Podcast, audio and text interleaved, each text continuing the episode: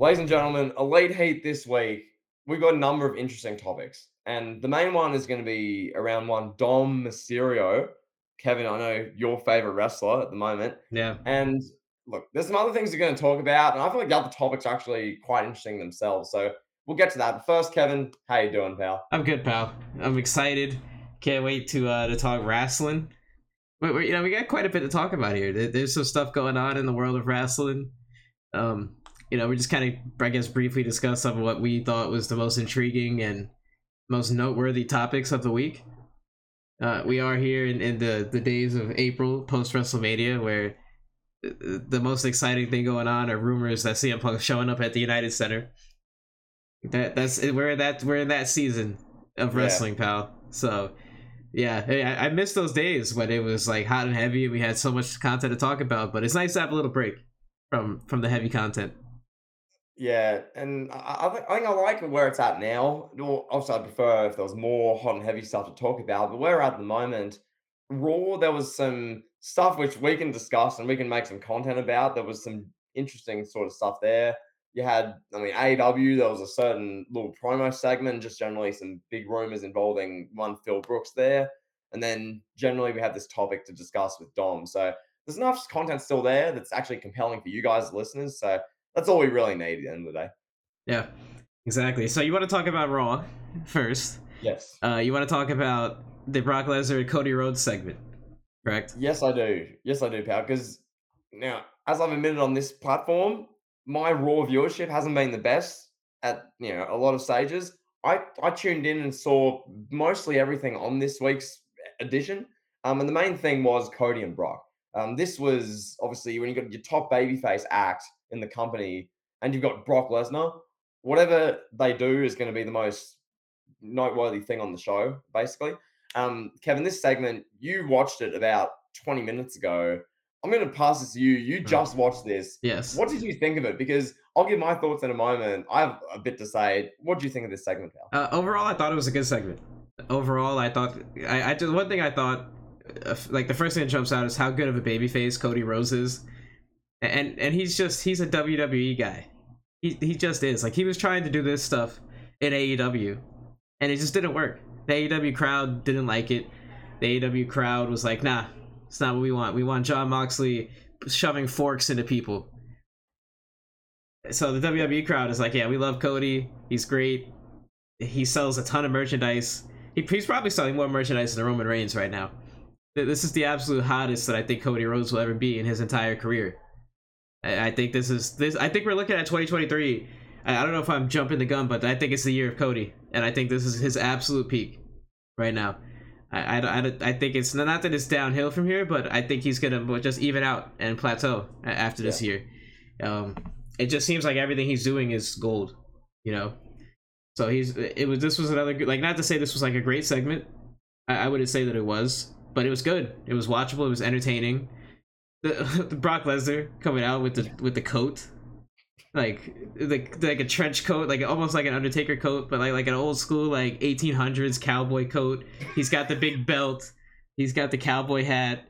He yeah. he looks over the top and he looks ridiculous. It, it just looks like he's having fun, which is like been the theme, I guess, over the last yeah. like two two and a half years since he came back at SummerSlam last year.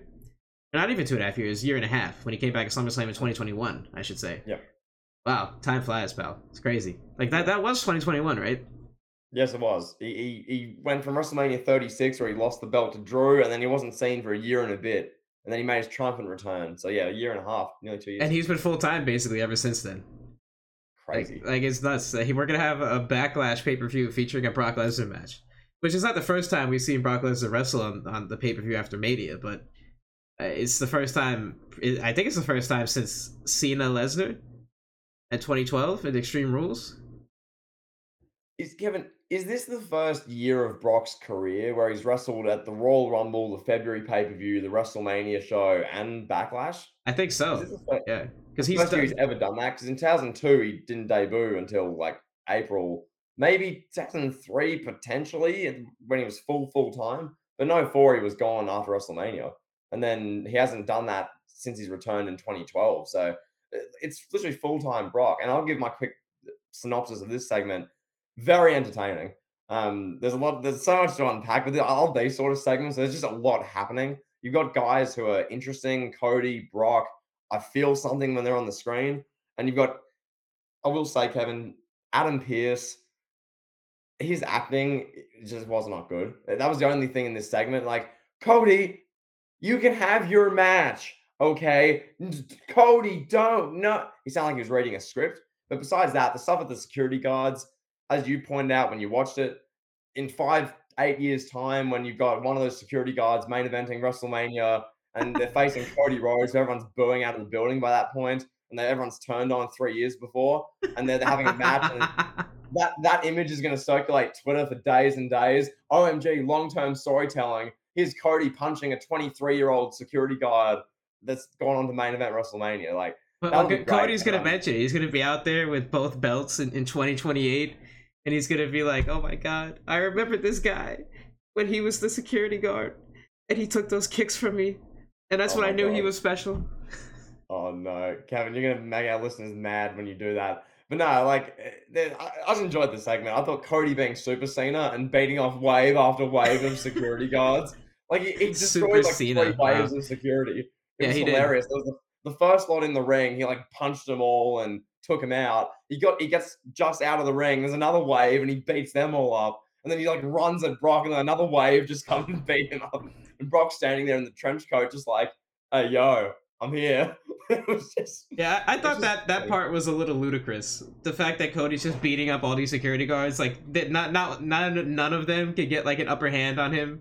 You know, it's just like like this. It's like eight on one, and Cody's just like and he and they all fall down, bro. He, he punches them like six times. They all just fall. It, I, honestly, if AEW did this, this would be circulating on like like botches, like AEW botches and uh, other meme pages. Yeah, yeah. You'd have Kenny Olivier reposting a clip of like Cody doing like some messy like back elbow to one of the security guards. The security guard collapsing on the ground, acting dead. And then you have um, the "Oh baby, do you know what that's like?" That song playing in slow mo, and like that's what would be happening realistically yeah. to keep it objective. But no, it was it was entertaining nonetheless. It sets up the match with Backlash really well. Um, I'm actually genuinely interested to see what they do at Backlash, which what direction they go with this, whether it is just the the 2012 Brock and Cena route, or whether they do something different out of left field with this.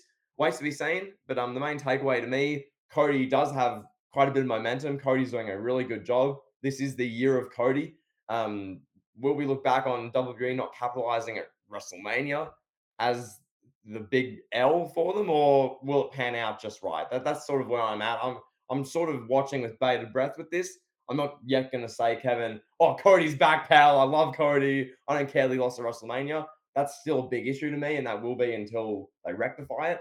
But this segment, what we saw on Raw, very entertaining. I love Brock in the trench coat, pal. Yeah, yeah, it was it was solid.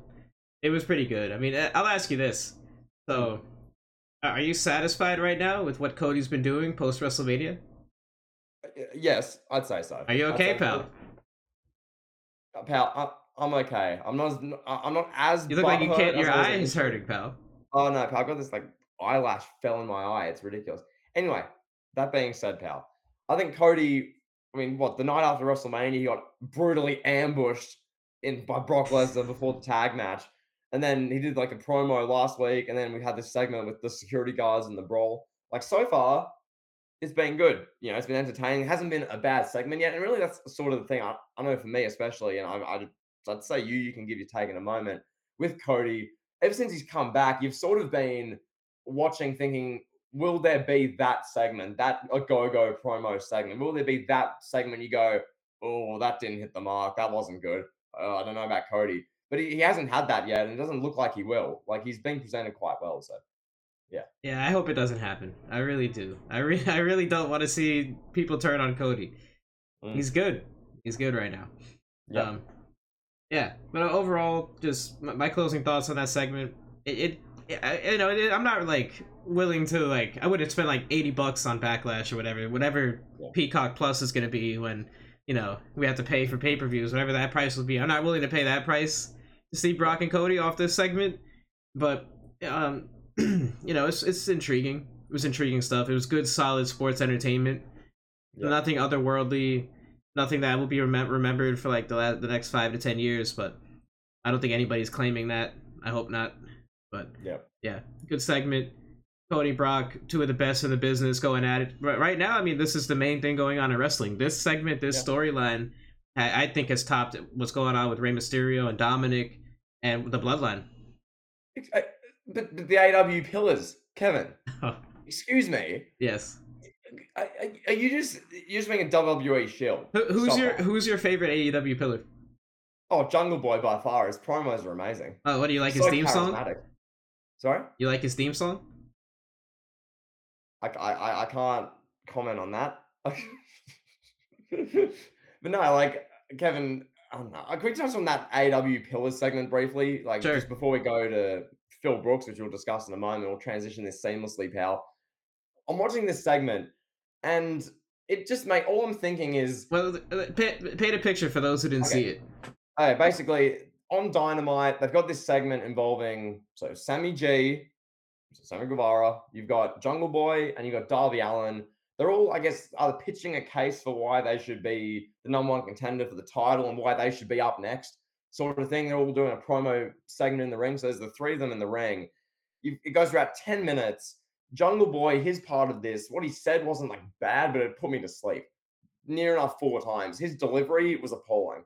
He's Right. trying to cut this promo about how, yeah, you may be good, Darby, but I'm the next guy. All right. Your face paint, there are kids with that face paint on, but it's not good because I'm eh, like, I'm like, what is what is this? And then Sammy G eventually has his go, and he's like, oh, you know, his role is to be cocky and arrogant, and he's, you know, like, hey, I'm better than you, I'm better than you, I'm the next guy, I should have the title match. I worked with Jericho for three years.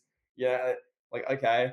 And Darby Allin's promo is actually it surprised me. I was expecting his promo to be the worst of the three, but it was actually most surprising. So fair play to Darby. His promo is actually the most worth watching of this. Um, basically, yeah, Kevin. They go back and forth for like ten minutes. It didn't really sell me on any of them.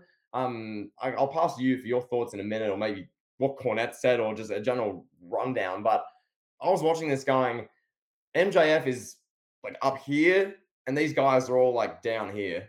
Th- These guys are nowhere near. These this is not main event. What I'm watching right here, like on top of WWE right now, we got Cody and Brock doing this intense big segment. Security, Brock in a trench coat, Cody fighting off security, shouting, looking jacked, veins popping, shouting at the hard camera. And AW, we've got Jungle Boy in the fourth row. There's a kid with your face paint on, Darby. Darby, you inspire kids, but I'm not inspired by you. I'm gonna, I'm better. It's like, bruh, come on. So basically, Kevin, MJF is so far clear of everyone. These guys came off amateurish, and yeah, Yeah, it's similar to what we saw with Hangman Page when he was AEW champion, where like he was maybe the second or third most important act on the show. And I, I don't want to say MJF is at that point, like he's still the most important act, but he's being booked like he's not the most important act, if that makes sense. And, and I, I get what they're trying to do. They're trying to bring the future into play. They're trying to give us, you know, the the, the new stars, and they want to have fresh matchups for MJF. Because realistically, like what else can they do with MJF? I mean, he's wrestled Moxley, he's wrestled Jericho. Adam Cole, Kenny Omega, Hangman Page. Um, Uh, Omega's like know. Omega's banged up. Like that's the thing with Omega. Um, he's still not 100. percent Apparently, he's still like he's just going through the motions right now, doing the multi-man stuff. mm. I don't know if we'll ever see Prime Omega back, but yeah, Adam Cole is intriguing. But do you really want to see Adam Cole versus MJF? Is that I'd like rather see that than MJF versus Jungle Boy, MJF Guevara, MJF Darby Allin. Like, if you if you made me pick, you know, I'm Kevin. That said, as you're alluding to, I'm, I'm hardly rushing to my wallet to order a sixty dollar pay per view to watch MJF versus Adam Cole, but I'd be more willing to pay a bit of money to watch that than I would the other ones we've just pitched here. like, you know, yeah, So, yeah, I, I get developing the future. Adam Cole's not exactly the future. I understand from that point of view, but especially that promo, that that segment they did on Dynamite with the three of them doing the pro, that that is the moment to sell us, sell the viewer on those wrestlers. It- it- Darby Allin sold me a little bit. Like I see some more in him now because that segment. Jungle Boy, I now think less of because of his performance in that segment. Sammy G, I don't feel anything. He's just there, which I- is probably yeah. the worst thing you can feel. Yeah, So- I, I, well, I'll say this: I, I never saw it. I never really saw anything in Jungle Boy. Like I look at him and I think a good. Like I think his ceiling is like an upper mid card guy. You know, Yeah. like I think his ceiling is like an like an RVD. You know, like that kind of guy. Like that. That's like upper mid card. Could be champion for a little while. You know, could get a crowd, a big crowd reaction. I look at Darby Allin. I think he has the most upside of the three. I, I think we're both on the same page with that. Darby Yeah. Allin, just because of the the face paint, the character, the theme song. But I feel like that stuff's gonna work against him. It's gonna be similar to Cody, where like if they start, and then on top of that, he has like the personal things that everybody Yeah. knows about him. So that's always gonna follow him around too. Unfortunately, uh, whether it's true or not, I don't know. But it just is what it is. Stating fact there. Um, so Darby, he's gonna be a guy that like, I think he's could he could be AEW champion. I think we could both see that. I think that's his ceiling, and I think he could be a guy that could be like I think he could be like a true pillar of the company going forward. What about? So maybe I'm gonna sound ignorant here. Hmm. I, I know Wardlow just won the TNT title again. MJF Wardlow, hello, like that's a new guy. That's a guy who could be a big star. That's someone who's legitimately interesting. He could be. I remember watching this show in 2020, week to week on Dynamite, thinking this is like they could book him like the next Batista. Like this is like a legitimate star. This guy has, and then now he's just sort of. I mean, he's not in the main event. He's he's won the TNT title. Pal, he beat Hobbs. Like he beat MJF, he buried MJF at 2022 Double or Nothing, and then didn't do anything to follow up that to follow that up. Didn't do anything of significance, I should say. Like he just had a couple of matches on like Elevation. Once in a while, had matches on Dynamite, and then became TNT champion like 10 months later. So yeah, then Yeah. then I just say about Sammy Guevara, I I don't really see him as a top guy either. To me, he's like a he's like a Shelton Benjamin kind of guy, just like a like Yeah. a super athlete guy that does cool spots, guy that be like a good intercontinental champion or Atlantic champion or whatever Yeah. their their mid their other mid card title is. I don't know. I don't think he. I don't think those two, like two of those three guys, I don't think AEW could really build around, and that's an AEW problem. You know, AEW they're relying on just bringing people in that already have like notoriety from WWE. That that's been the the big the big joker in the deck, and we're gonna bring in Buddy Matthews, Keith Lee, Adam Cole, and Samoa Joe, thousands of other names, and we're gonna rely on their their previous star power. They're not really uh, focusing on creating stars day to day. Yeah. Uh, with that being said, now we gotta talk about CM Punk. Yes, we do. We do, pal. So the, Oh. the the brutally honest way to depict what's going on with the CM Punk situation is this: CM Punk cannot get along with the Young Bucks and Kenny Omega, and Tony Khan is not putting them in a room and making them shake hands and work together for the sake of money. Tony Khan is, um, what's the word? He's he's uh he's giving. Can't think of. I don't know what the word is. I don't want to say anything like too bad, but Mm. he's he's giving Punk everything on a silver platter, basically. And it's just like we're gonna make a show around you, and it's gonna be AEW Collision, and it's gonna be Punk as a star, and it's gonna be guys that like Punk, FTR and Jericho and all his buddies, and then it's gonna be the Elite and all their buddies on one show. So Tony. Khan is basically making a new show because his top stars can't get along. So now we have AEW's on TV six days a week. We have Elevation. We have Dark Elevation. We have uh, Elevation. We have Dark, Dynamite. We have uh, Ring of Honor. We have Rampage, and now we have AEW Collision. So I'll ask you this: what What's your interest level in in a AEW Collision Saturday night show? Right. It's like gone. gone. what, what's so funny? No, just you're listing like these six AW shows in a week. Okay, I remember when AW Dynamite in 2019, 2020, that was the only show they had. And it felt like like it felt must see in the sense because it was their one show. What's AW gonna do? You like this is how I felt watching it week to week. What are they gonna do? Like it was like a you couldn't miss Dynamite. They're gonna do an angle. There's gonna be a Jericho, a Cody segment, MJF, a big brawl, an angle. All you know, all the best wrestlers are in one spot. That's what it felt like. That's why I really enjoyed the first year, year and a half of AEW, particularly. Um, but what you just said there, where they're literally splitting up, basically doing a, a, a draft brand split sort of thing with CM Punk and then everyone who doesn't like CM Punk. and it's like th- th- that is so that's amateur hour. That and especially to have six. Like I get it. Dynamite's your main show. Cool. Rampage came in two years ago. It was this like revolutionary concept. Oh my god, an hour show. Finally, this is what we've been asking for. That's badly fizzled out. It peaked. Like- it peaked when Punk did his return on there. Peaked on the first episode. Was that the first Yeah, episode of had some- Rampage? What? Was that the debut episode when Punk returned? I think it was the second episode. Really? Oh wow. Okay. First Yeah. or second. It was one of the. It was within the first like eight days of Rampage, and then ever since they've had some great matches on that show. But it's hardly you know, anything that we discuss. Like we haven't discussed consciously Rampage since Punk debuted. I haven't watched the time. Rampage since Punk debuted. Exactly, and the ratings have reflected that. It's not just a you thing. That's not just Elite Heat hating AEW. Ratings hit a low of like two hundred and sixty thousand viewers like a month ago, and they had they went up because of an NBA lead into like six hundred thousand the other day. But it's not it's not good enough. So there's that, and Kevin, there's like five other AEW shows. There's Ring of Honor. There's Dark. There's Dark Elevation. There's whatever YouTube exclusive involving the Elite. There's podcasts. There's AW Heels. AW All Access th- th- this is the same thing that happened with WWE. There's just too much of the damn stuff, and not enough. It, there's so much. No, not nothing enough feels important. I know it's just okay.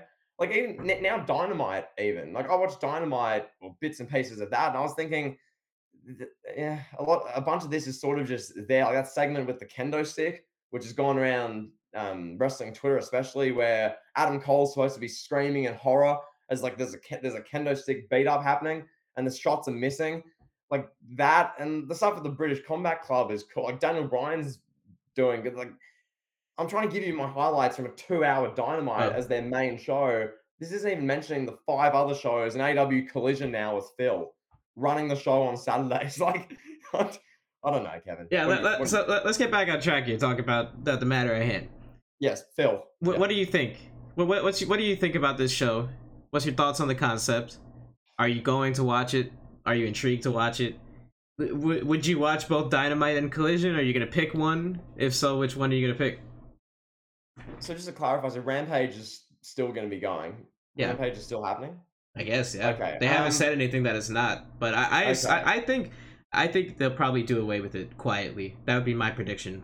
Yeah, that, that's fair. Now, I'll, I'll tune into the first like few episodes of Collision and see what it's about. Like, I'll give it a chance. I'm not just gonna be like, oh, new AW show. I'm not watching it. I'll, I'll give it a chance, see what it's like.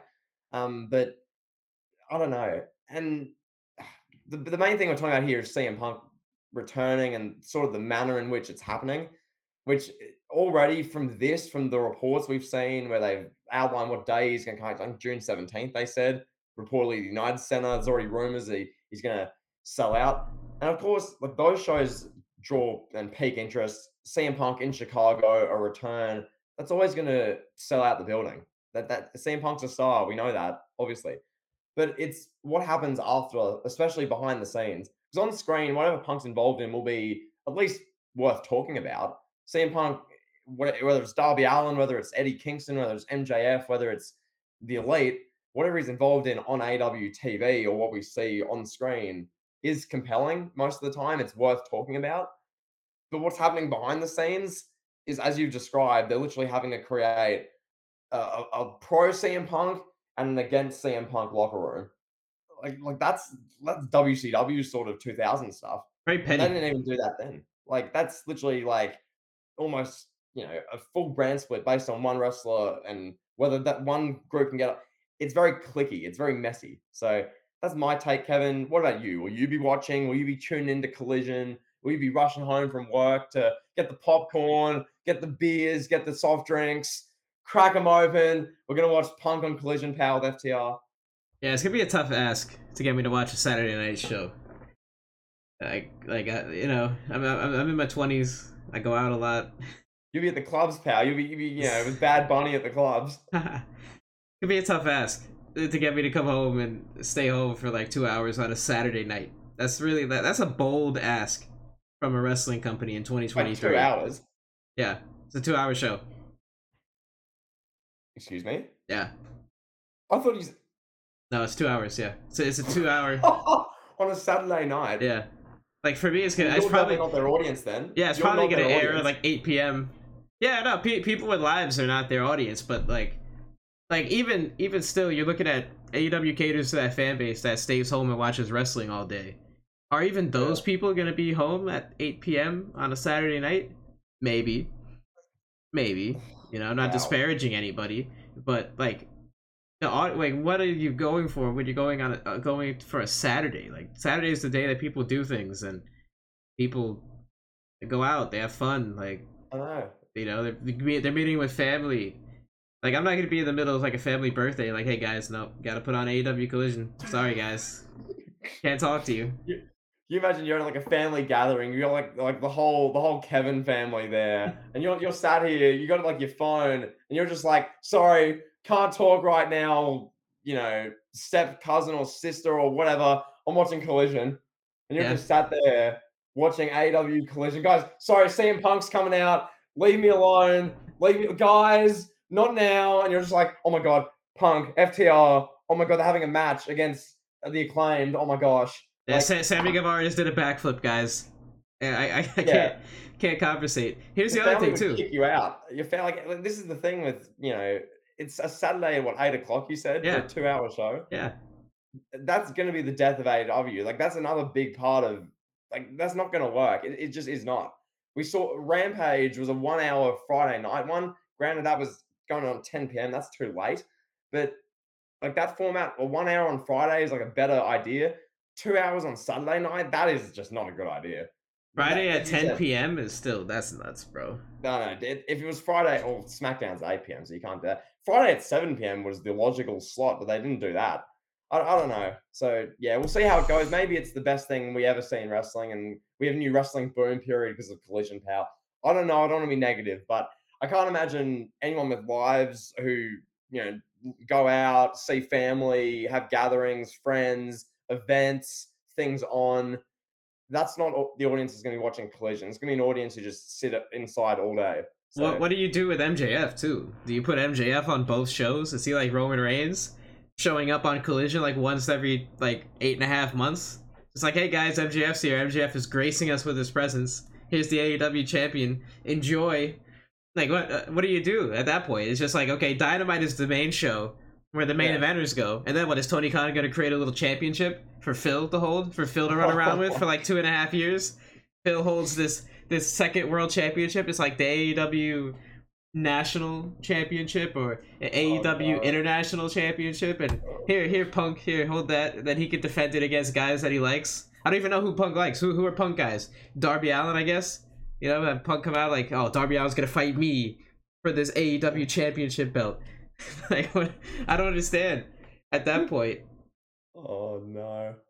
Yeah, this, this is the reality AEW faces, Kevin. This is where we are at in 2023 with AEW. We've got uh, literally a divide in the locker room, backstage turmoil. As Jobination says, there are rats in the stadium, pal. and let, us look at this too. No, let's say Yeah. let's say you and I were doing this podcast, right? Mhm. We, we have we you know our podcast isn't big. We have an elite heat studio in Mm. in you know New York City or something.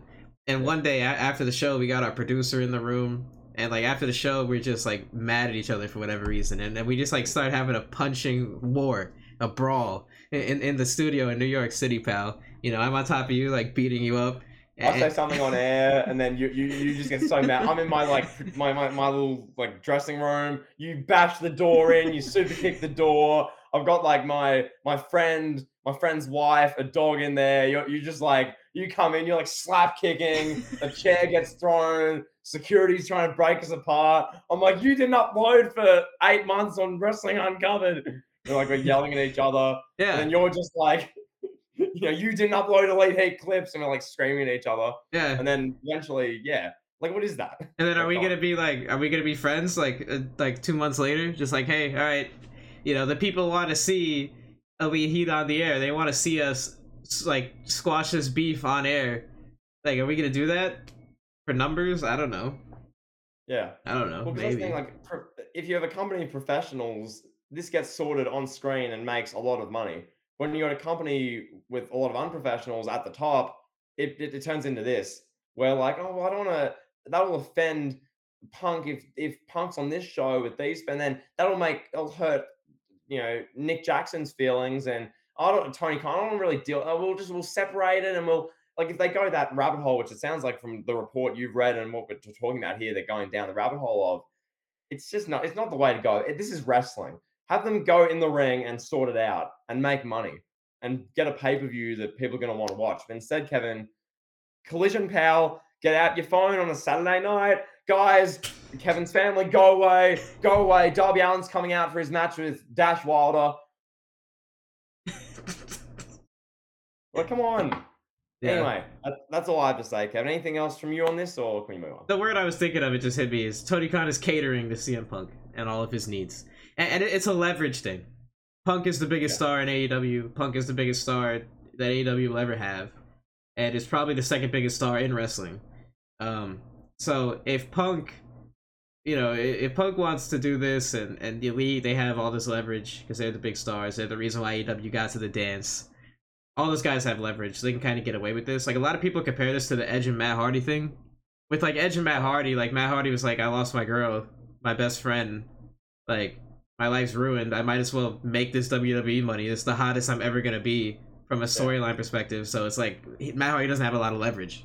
You know, Matt Hardy can't just walk into Vince's office, storm in, and be like, "You have to put me on SmackDown and put Edge on Raw, and everybody that likes me is on my show, and everybody that likes Edge is on their show." Like it's just there was no leverage for that. You know, maybe if like Roman Reigns and John Cena in 2021 couldn't get along, before they like at, like up until their summer like leading up until their SummerSlam match, Roman Reigns could be like, no, I'm not going to be in the same arena with that guy. I, I am only going to be on SmackDown. Cena's only going to be on Raw. Like maybe they could get away with that because they're that big of stars, but you know, I guess that's yeah. why that's ultimately why we're here because AEW needs Punk. They're doing a ninety thousand seat arena. They need him, whether they want to admit it or not, or the fans want to admit it or not. AEW and Tony Khan need him, so that's why we're here, yeah. pal. Nah, bang on. And Kevin, I think we can transition. Do you want to go to Dominic Mysterio or do you want to have a discussion about, I mean, just the, the, the women's side of wrestling generally? Like, where, where, do you want to go from here? Yeah, I want to talk about the women's thing. So I, will kick it off with this. So we got the, the women's, um, the, essentially the focal point of the women's division right now is Trish Stratus and Lita, uh, and I guess Becky Lynch. I assume. Mm-hmm. But Becky Lynch, she deleted everything on her Twitter. She blacked out. Well, not deleted everything, but she blacked out her profile page and her back, her bookmark or her background on Twitter. So uh, people think that she's leaving WWE. She changed her name, but she didn't change her handle. Changed her name from Becky Lynch like to Rebecca Quinn, I believe. So that sparked the rumors. So I don't know what that like what that means. We don't have Becky Lynch. Now Trish Stratus is like the top star and she's cutting heel promos on this past Raw, and it was good. You know, I, I watched I watched the segment. I, I caught the promo. Like people were like hyping her up, like oh she's spitting bars, she's owning everything. Oh go queen. Like yeah, good promo. She stated facts. She stated really the main thing I want to focus on is that she stated something. I'm paraphrasing something along the lines of saying like before Charlotte and Sasha and Bayley and all those girls, before the four horsewomen, there was me I was the first woman to main event Raw. I was doing this. I was doing that. I was a, like a seven-time women's champion, and like it's made me think that for whatever reason WWE has chosen to not really push Trish Stratus as a revolutionary piece in women's wrestling. The WWE agenda, the WWE media, and what they they tell us that women's wrestling was significant in the mid 2010s, and that's when it became like a focal point. Like yeah, it became an everyday focal point, and the women became athletes instead of eye candy or bathroom break or popcorn break segments. Like that part, I acknowledge. I, I think we'd be silly not to acknowledge that. Even when Trish Stratus and Lita were main eventing Raw, you would have a segment earlier on the show where like Vince McMahon is sexualizing Candice Michelle, or he's making out with Sable. Like girls are just dropping their pants left and right, showing off their bodies, which is great and it's fine you know. But they after the mid 2010s, they became uh, the women became just like I said, athletes, week in week out, characters, storylines. Uh, this it was nothing about the sexualization anymore. It was just well, there's a little bit of sexualization like Mandy Rose, but not a lot, you know. Be few and far between. And Trish was kind of like, "Hey, I'm here. Like, don't forget about me. And it's a, I think it's a WWE design thing because Trish Stratus has so many negative segments and infamous segments that are tied to her name. No, I agree with you. I agree because Kevin, when I think Trish, I, I think really about three things. It's those well, firstly, first and foremost, the bark like a dog segment, and Trish usually being like naked in the ring as Vince is like, "Damn it, take the bra off," and then the, the whole ring is cheering. And like you've done, you've done literally a video on this. You've broken this down perfectly, so go check that out if you haven't. But yeah, like there's that, which is like the big thing with Trish, and then there's those like photo shoot or like those, I guess, either magazine covers or all those. They do all these like divas in Cancun specials. They have like Trish was be like the face, you know, wearing literally nothing, doing a photo shoot. And then the other thing would be like, yeah, her Mickie James storyline or like her Raw main events. You know, that, that's why I think. I think Trish. And then now we've got yeah, in 2023, she's I think we established this in the WrestleMania review, like 47. Eh, granted, she looks better than any of the the current day women, even though she's 47. But that being said, like she's doing this promo as you allude to, like I'm, you know, remember me, I'm like the greatest before anyone else, yada yada. And it got myself and you, know, you obviously thinking about this women's revolution evolution thing. I'll never forget the night there was the the give Divas a chance hashtag got trending. I never forget watching it when they got like the, the minute and a half match with the Bella twins on a three hour Raw in like February 2015, I want to say. And Twitter and the wrestling community lost their minds. And within a few months, Kevin, we had Stephanie McMahon parading out in the middle of a random July Raw in 2015 before Battleground going, guys, Charlotte, Becky Lynch, we have Sasha. And it was like, okay, cool, nice. And then it was, you know, Team PCB and they did all that weird stuff with it and Team Bad. And and from there we've seen eight years of, you know, the women being athletes, which is, you know, amazing for them, obviously. But it's weird listening to Trish. The whole point of this is we're listening to Trish doing this promo when WWE don't feel comfortable showing all this stuff from her past. They just don't. And so we're being told this by Trish, and it, what she's saying is valid. As long as she's saying stuff that's wrong. But the WWE themselves really can't. Like maybe they could show a clip from a, a Mickie James match or something, or maybe a match versus Lita. They can show some pictures. But a lot of this stuff they can't even show on the air. You know. Yeah, like if you listen to WWE, you would think that there was no significant singles women's matches or triple threat or whatever, any significant women's matches up until like Charlotte Natalya in NXT. Yeah. But the reality is, Trish had a couple of matches at WrestleMania that were pretty big. Yeah. You had a big triple threat match at WrestleMania 19. I think she had a match at WrestleMania 18 too. And then she yeah. had the, the WrestleMania 22 match with Mickie James. That was like a full fledged focal point of Raw that was one of the most important storylines leading up to that show. But that stuff doesn't get remembered because of the raunchiness of it, for one. You know, like Mickie James like following Trish in the shower and like the sexualization and like her being obsessed yeah. with her and in love with her. That stuff doesn't get brought up because I guess it would be in poor taste now and to the revisionists. Go ahead.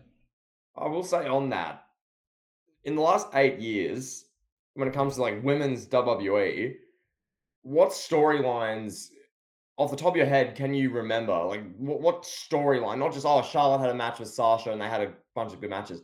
Like what's because with that, hmm. I get to some it's poor taste. We remember that 18 years later, and I remember it's like a, a, really good storyline. I know like you have your own thoughts. Everyone's watching. But in the last eight years on WWE main roster, yeah, the four horsewomen, whoever, what are the story? What storylines have we actually had with the women? Um, like, I mean the Becky Lynch Ronda story, like Be- yeah. Becky being like held down, and then like Ronda like allegedly not wanting to work with her. Like that whole work shoot yep. storyline was good. Yep. Uh. Yeah, Becky Ronda. So yeah, Becky going to WrestleMania 35. Yep. Yeah. Definitely. Great story. 100. percent Um, I'm just thinking, pretty much all of Charlotte Flair's stuff has quite literally been, "I'm the queen. I'm better than you. Let's have a match," and then she usually wins them like I remember we discussed this in the WrestleMania preview with the Bianca Belair stuff. Bianca Belair's WrestleMania matches, the build has been bad or non-existent for all of them. Remember WrestleMania 37 for the Sasha Banks big main event. We're gonna team up because we're both baby faces. let's have a match now. And it's like, I mean, the match is really good. It's a it's empowering seeing two women of color main event WrestleMania. I get it. But from the storyline standpoint, eight years, and all we can think of within about two minutes here is well, Becky Lynch was, you know, fighting for her life back when she broke her nose. So really, Becky Lynch breaking her nose and the stuff with Ronda at the end of 2018, and beginning of 2019. Hmm. And well, what like, else? like I mean, if we're talking like, if we're talking just like women's storylines between like two women or a tag Yeah. team, women's tag teams, Yeah. not really some jump to my head. But I mean, there's Yeah. been women involved with good storylines, like Alexa Bliss being involved with the Fiend stuff when it was Yeah. when it was good before it went off the rails. Hmm. Um, there's like Mandy Rose and Otis was a nice story. And Dolph Ziggler and all that, they turned that into a story. Look at that! Look at that! Phil and the Young Bucks. Dolph Ziggler got his like Dolph Ziggler and his girlfriend broke up in real life, but they oh no, was he dating Mandy Rose or was it Dana Brooke? I don't remember now. I, I don't honestly Hmm. have a clue. I'm not the person to ask for that. But yeah, Yeah. the, like the point being here, this is eight years with some like great. The talent is like great. You know, Sasha, Becky, Bianca, etc. Rhea Ripley now, Charlotte, the like. Yeah. But the storylines that you remember, because that's what it really. That, that's what wrestling's really about. It's the storylines you can talk about uh, that- yeah, that- that's that the point great. you're making is that Trish and Mickie is like one of those great storylines, and it was just like Yeah. two women having a great storyline, and we haven't seen anything like it since, really. Yeah, and many would say Trish and Lita as well from the early 2000s, some of the stuff they did together. And then, I mean, Trish and being involved in, yeah, Jericho and Christian's thing for WrestleMania 20. I remember that vividly. That was great stuff. Trish's involvement in the Vince and Shane thing from 17 is infamous, but that's memorable. So Trish has been involved in a bunch. That, that's why Trish, when she says that sort of stuff, she's been involved in a lot of stuff that's genuinely memorable, genuinely a storyline or something that an angle that you go, yep, we can talk about that two decades later. Nowadays, there hasn't been that with the women's. As great as the athletes are, as great as the talent is, Becky Lynch broke a nose and feuded with Ronda, and then Charlotte got added, and that's what really the the big thing we've had. Because this, what was the storyline with Charlotte Flair and Sasha Banks? Was there one besides I'm the boss, I'm the queen? Like, you know, it's Yeah. that sort of thing. Which that, that's the point I'm making. Do with that what you will. Maybe you can list off 15 all-time great women's storylines from the last eight years on the WWE main roster in the comments. If you can, fair enough. But off the top of our heads, it's few and far between. Yeah, absolutely. So yeah, I mean, like really, it's a WWE thing by design. Why Trish Stratus is not really remembered, or not remembered, just not advertised the way that she is. Like it's just like honestly, what we get from WWE is like Trish Stratus is a legend because we say so, and it's kind of like it's kind of like if you know, you know. If you know about Trish, that's it. You know. If you missed it and you never saw Trish in her prime, you may look at her like, why is this woman important? Or if you only saw highlights, if you were too young, or if you weren't watching wrestling at the time and you only saw highlights, you might not realize why she's a big deal. Might just look at her like, oh, she was a beautiful eye candy. She was a women's champion. But Trish was like really one of the biggest stars of her era. Trish and Lita were. And but Trish might mainly. Trish will always be a little bit more commercial, a little bit more uh, memorialized than Lita and her legacy. a lot of that was Lita's own doing, but yeah, it's it's, it's intriguing stuff. Uh, to be Becky Lynch, if whether she or not she is a free agent, that's intriguing too. If she is indeed a free agent and AEW scoops her up, is that like a legitimate signing to you? Is that a, a legitimate? I want to say game changer, but is that like a legitimate pickup for them, or is that just like one that's gonna fizzle out in a couple of months? I mean, Becky Lynch would be a, I mean, the star of that division. Like she'd make it much more compelling. I agree. but it, it's wrestling. Never say never. Seth Rollins' wife going and like Becky Lynch is like one of the big stars. She's main event at WrestleMania. All this, she won at WrestleMania. Like of all people, what reason would she have to want to go to AW? And someone, I, I take it she's intelligent. She probably sees the AW women's division and goes, I can go there and do what? Have Toni Storm spray paint my ass? Have Saraya and Toni Storm punch me and then call me a slut? Like, like, what, like, what kind of, what, what can I really do here? Like, I can have a, a match with Britt Baker in a dentist office.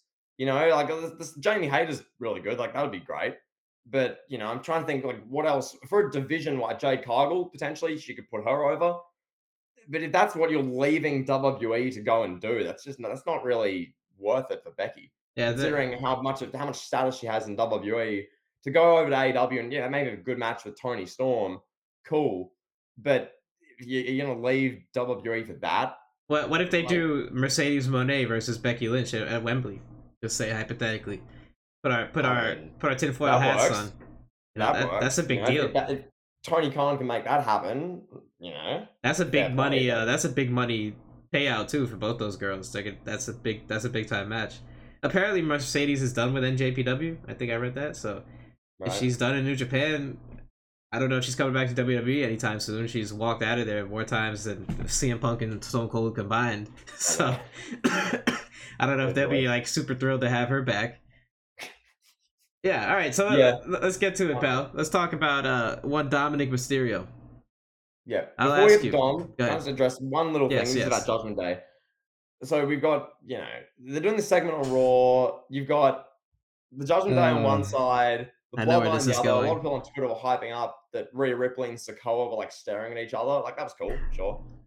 You've got Finn Balor, who's 42, and he's standing there with his shirt, and his shirt reads, quote, Finn, and it's got like the semicolon 14. So it's supposed to be like an Austin 316 shirt, yeah. Finn 14 Stables.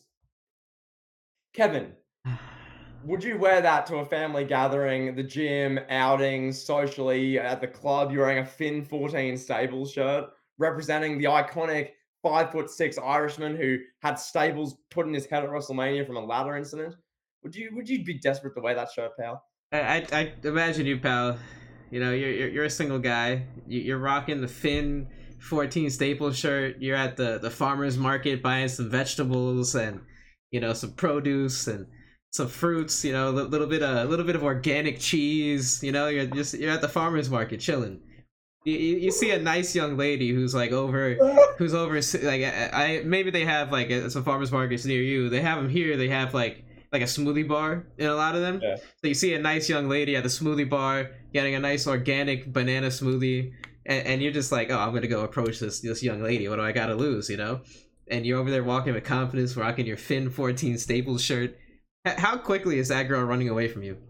It- like, are are you even gonna make it like within five feet of her before she just like she's like, no, you know, forget the smoothie, I'm gone.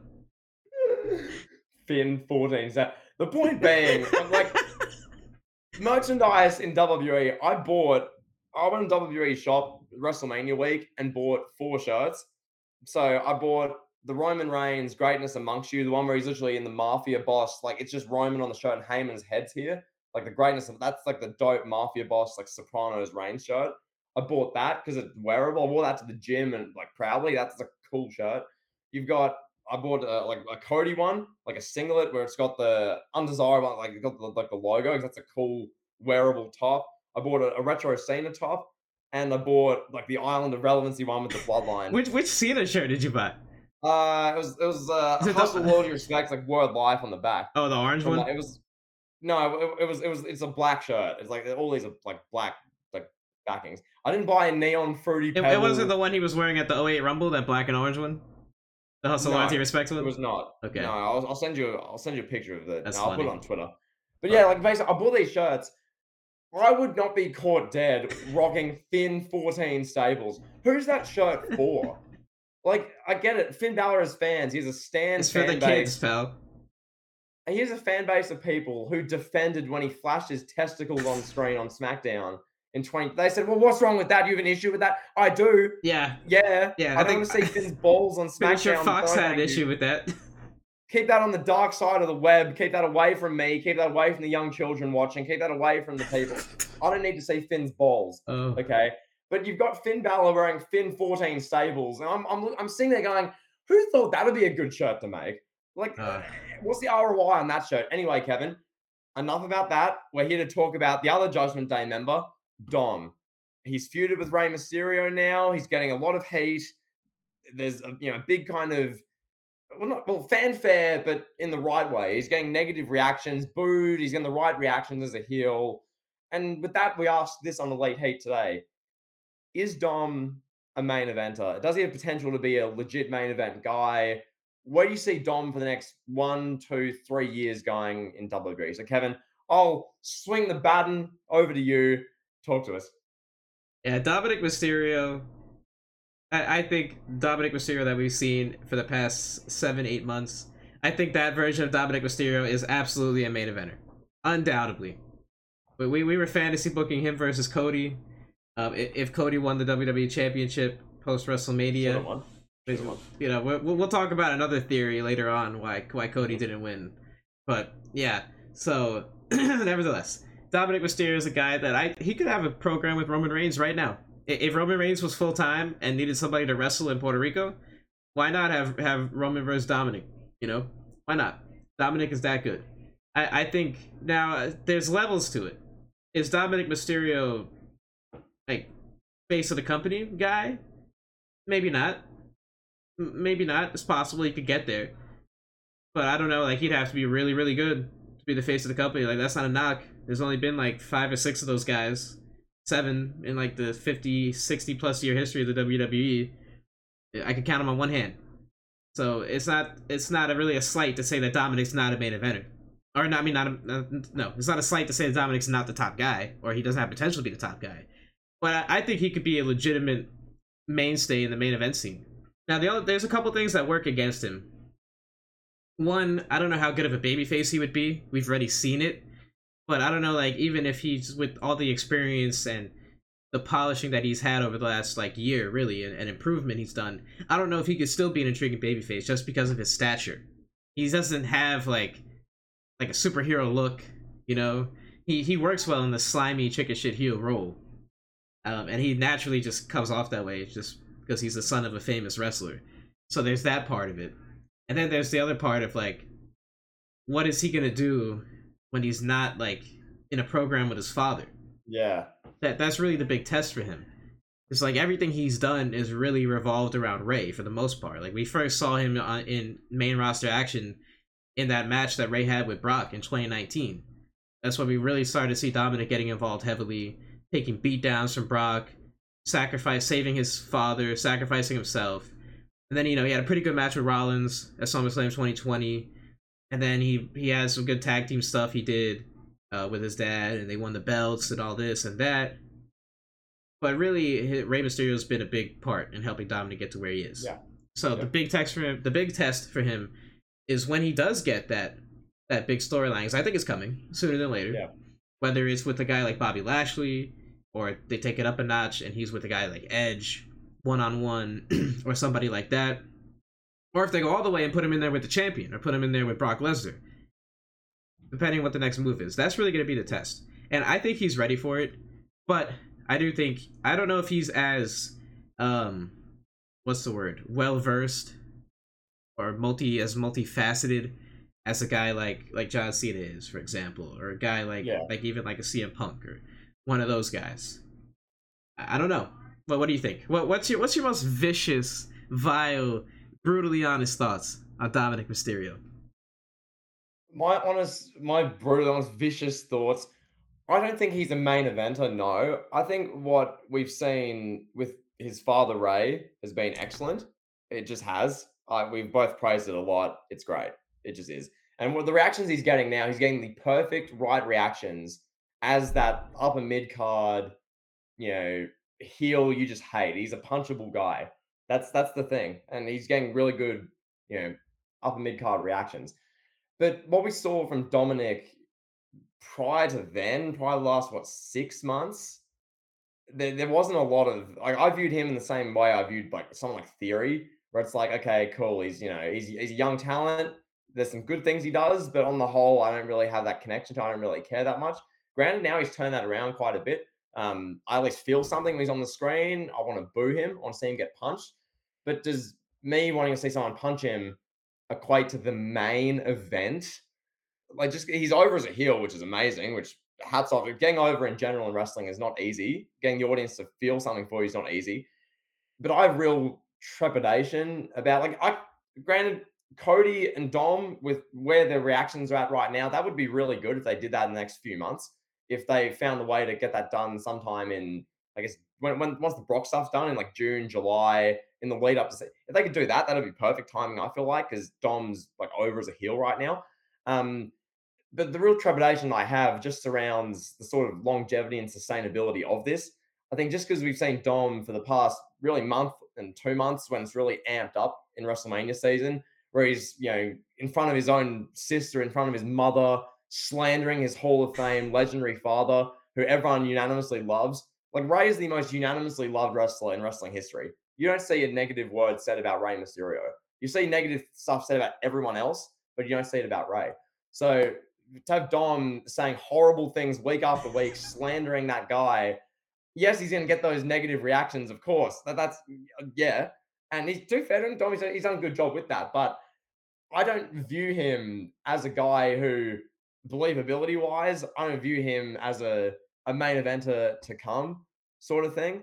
I don't view him as someone like I view him on the same level as like a, a Grayson Waller, where like he could, you know, have the a main event, you know, a swing at the main event scene for two, three months, have a program with a top star like a Cody, a Roman, maybe a Brock, as you listed, like the, the top tier.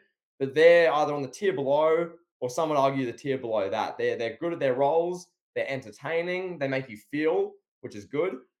But do they have the presentation? Do they have the star power, the believability, the the kind of aesthetic to be that guy who you know you're buying a pay per view to watch get beat up, maybe once or twice against Cody or against Roman or Brock, yes, but for you know months and months in main event storylines that aren't against his father, I have I, I, don't I don't think so yet. Maybe prove me wrong, Dom, please.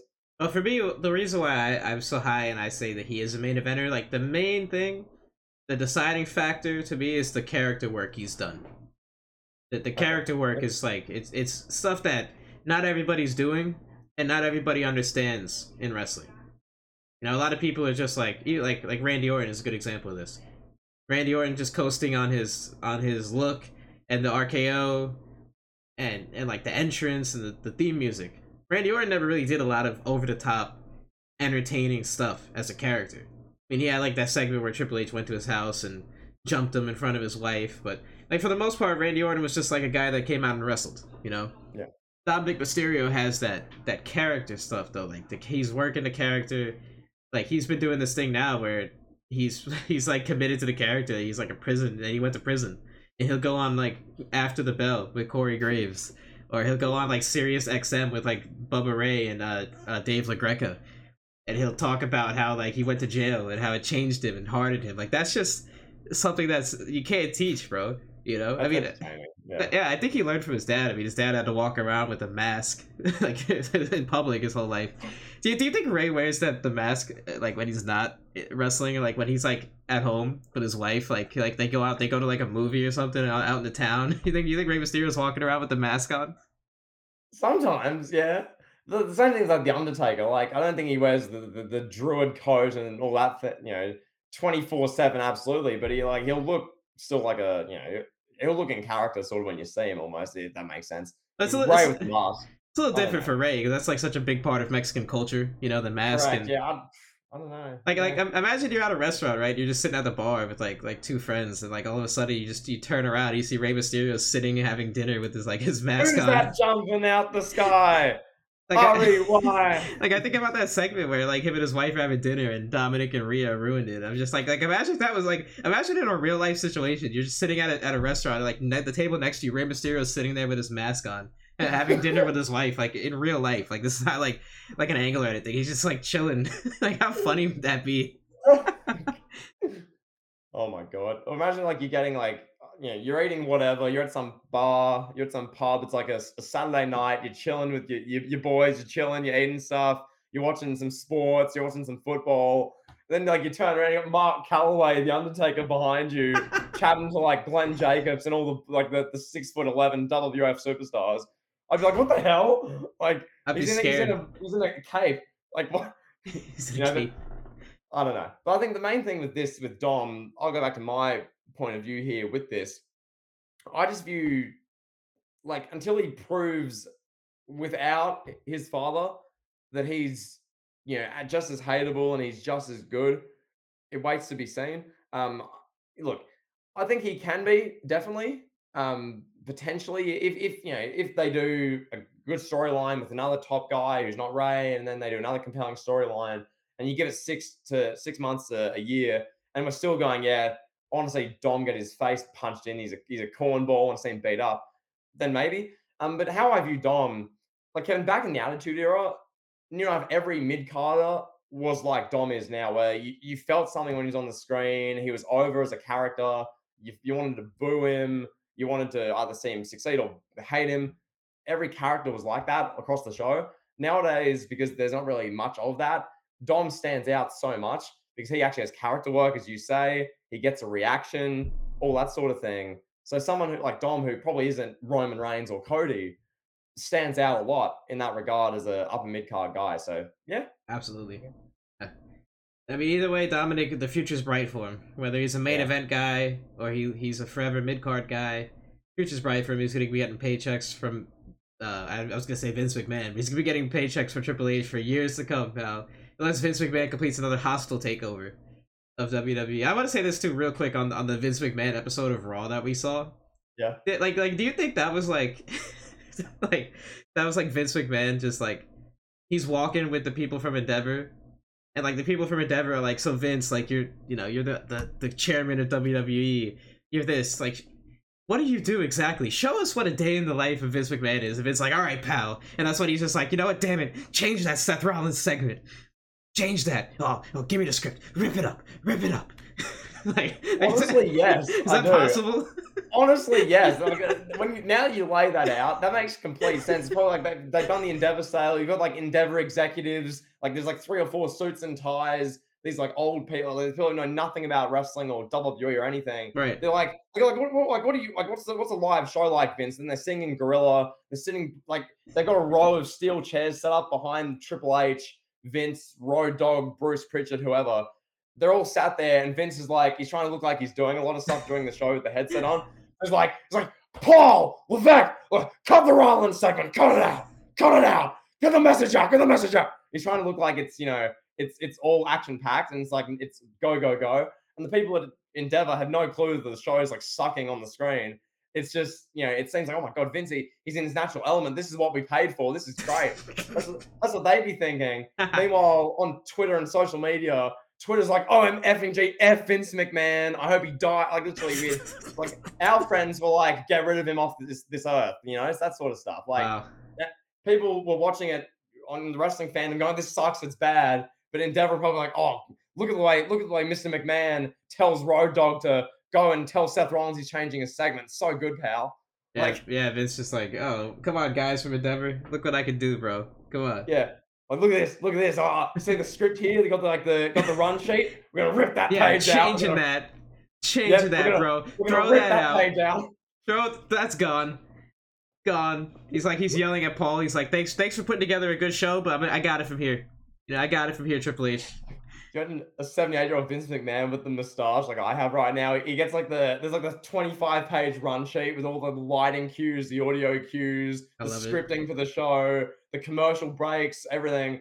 Vince is like, oh, that's that, that's nice and all, but then he, he rips out like three pages and then pretends he's Kobe, like you know, scrunches it into a ball. He's like, oh, swish. See that, fellas? See that? yeah, but tell, tell Rollins, scrap the segment, cut it out cut it out, Paul. And Triple H just sat there like, oh, God, kill me. Like, oh, that's great. Like, you know, that's probably what happened in all objectivity. Um, and that being said, Kevin, Triple H, is there something you want to touch on now surrounding Triple H and the WrestleMania main event? No, no, we'll get that. We'll get to that. We'll save that for a big segment. We'll do that next week. Okay. Yeah, we're gonna talk about the to... vicious, vile, ruthless truth that WWE and Nick Khan does not want you to know about Paul Levesque. Yeah, so yeah, just so you guys are aware, so that's the Elite Heat this week. Bunch of interesting topics. Next week's our sort of, I guess, backlash preview and another general wrestling chat. This is like a good kind of wrestling sort of where we're at, relevant topics discussion. I think if you guys like this format, we'll happily do this the whole, you know, next few months and with some other bios and all the good stuff mixed in that we usually do. Um, yeah. I want to say as well, Kevin, you guys love the draft like the the audience reception that I received and just great. the comments, yeah, fantastic. The engagement was through the roof. I've listened to that back. That's most I've enjoyed listening back to one of our shows. Oh, That's so funny. That reminds me, I, I was supposed to say this at the top of the podcast and I forgot. So I'm gonna say this now. I, I want to formally apologize to Asuka for not even considering her when I was thinking about what what females to draft and, I, I want to walk back everything that I said about Ronda Rousey. Just walking that take back that never happened. Um, that was my uh, un- undisputedly my worst take. Um, so the, the Ronda Rousey should not have been drafted. I, I, I should have taken Asuka, and I should have taken Asuka with might. You know, is a legitimate female star, and Yeah. Ronda Rousey is a washed MMA fighter that goes on Twitch streams and talks shit about wrestling fans. So, yeah, just want to take that one back. Forget that ever happened. I'm, I'm gonna I'm gonna give that one the old uh the old Trish Stratus barking like a dog treatment. Just bury that segment in the vaults of Elite Heat. That that'll never come up on Google searches or anything, pal. So yeah. there you go. Nah, like what- listening to that back, I wish I, especially like, obviously hindsight's twenty twenty here. I wish I, the order was a bit different of like when I pick people. But When I picked Bron Breakker as high as I did, and you went, he wasn't even on my board at thirty two. I was like, God's sake. And then you took Rhea Ripley. I'm like, I could have taken Rhea Ripley and gotten them. But anyway, like listening that back was frustrating. You like, as you allude to the Ronda Rousey thing, how set you were on that pick. And like how confident you were and proud of that. We argued over that pick for 10 minutes. But I'll say And this: I, I had to defend it. Like I had, you know, you were right in everything you said about it, but I had to stick to my guns. I'm not going to be like, yeah, like admit defeat. Like, yeah, that was a bad pick. You know, I already, I picked, I made the pick. I had to, I had to lay my lay in the bed, bro. Yeah. Kevin, do you regret taking Logan Paul so high? No, I wouldn't have taken him before. I think I might have said uh, like in the top 10. I wouldn't have taken him before like 20th pick. in my shows, I'm gonna have Prime selling in the concession stand, bro. Like, but Logan Paul's gonna be a big deal for me, bro. Prime's like $8 a bottle. It's overpriced trash. What do you mean? It's I, I I could go right now to Walmart and get it for a dollar ninety five or whatever. Really? Over here it's like $7. That's nuts. Yeah. No, I, I've heard that like in, in other areas, but like where I live, I could go, uh, bro. I could go buy a, I could go buy a twelve pack at, at Walmart right now for like six bucks, like six seven bucks, and they have every flavor. I've had, I've tried them all. I've tried every flavor except for like the lemon lime or whatever the green one is. Yeah, Oh my god. they're not moving near me. It's near where I live. They're not moving at all. That's nuts. Over here, it's like it's double the price of if like a let's say a bottle of Powerade or Gatorade was two dollars fifty. Let's say Prime's double that, and That's then some. nuts. That's nuts. And it's actually quite good. Have you had it?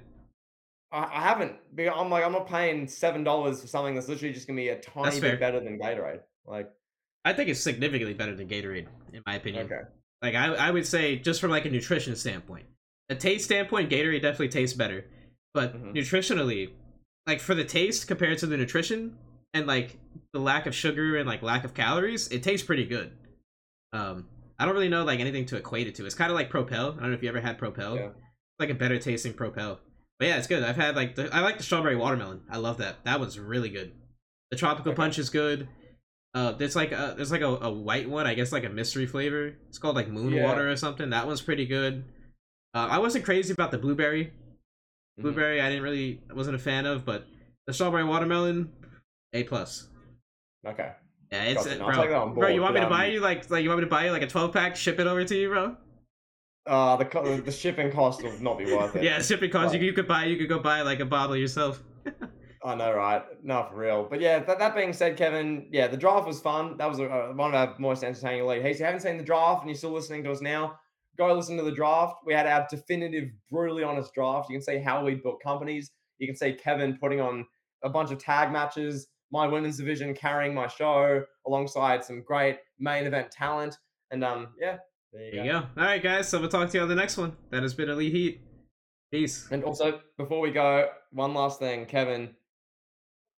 You told me a little bit off air about what to expect next week. Where you're going to give us and the listeners the truth, Oh yeah. the the real reason, which we haven't discussed, is why Cody Rhodes didn't win at WrestleMania. So you've Oh, got yeah. that to look forward to next week. Kevin has uh, just a ridiculous. Kevin has something that I've been pretty much ignoring, and Kevin's going to bring it to light. So look forward to that next week. You got you got the whiteboard out, pal. You got the whiteboard. We're gonna do a hit piece uh, on- on Paul Levesque. It's gonna Kevin's be the, the bring you the fatal truth. flaw of Paul Levesque's WWE. Coming up next week, live on Elite Heat. the fatal flaw. You're a